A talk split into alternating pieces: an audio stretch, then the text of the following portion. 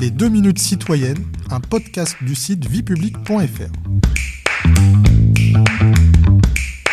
Bonjour à tous, je suis Delphine, rédactrice pour le site viepublique.fr et je vais vous expliquer aujourd'hui sur quels grands principes repose le fonctionnement du service public de la justice. Alors quels sont ces grands principes d'organisation?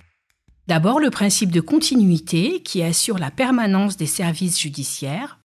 Ensuite le principe de hiérarchie qui concerne à la fois les juridictions et les membres du corps judiciaire. Quels sont les principes spécifiques de l'activité judiciaire? Premièrement, le principe de collégialité.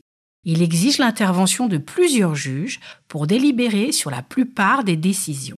Deuxièmement, le principe de séparation des fonctions qui distingue les magistrats du siège des magistrats du parquet.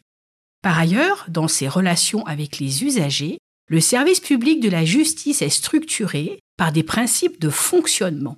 L'égalité, la gratuité, qui n'exclut pas des frais de justice, et la neutralité, qui assure que le juge n'est pas influencé par des pressions extérieures ou par ses opinions. Enfin, des règles de publicité permettent à tout citoyen d'assister à la plupart des audiences, et le principe de loyauté garantit que chaque partie verra sa cause entendue équitablement. Vous pouvez réécouter ce podcast et toutes nos séries sur vos plateformes préférées et notre chaîne YouTube. N'hésitez pas à vous y abonner. Et pour en savoir plus, rendez-vous sur notre site internet viepublic.fr et nos réseaux sociaux. On se retrouve très bientôt. Au revoir à tous.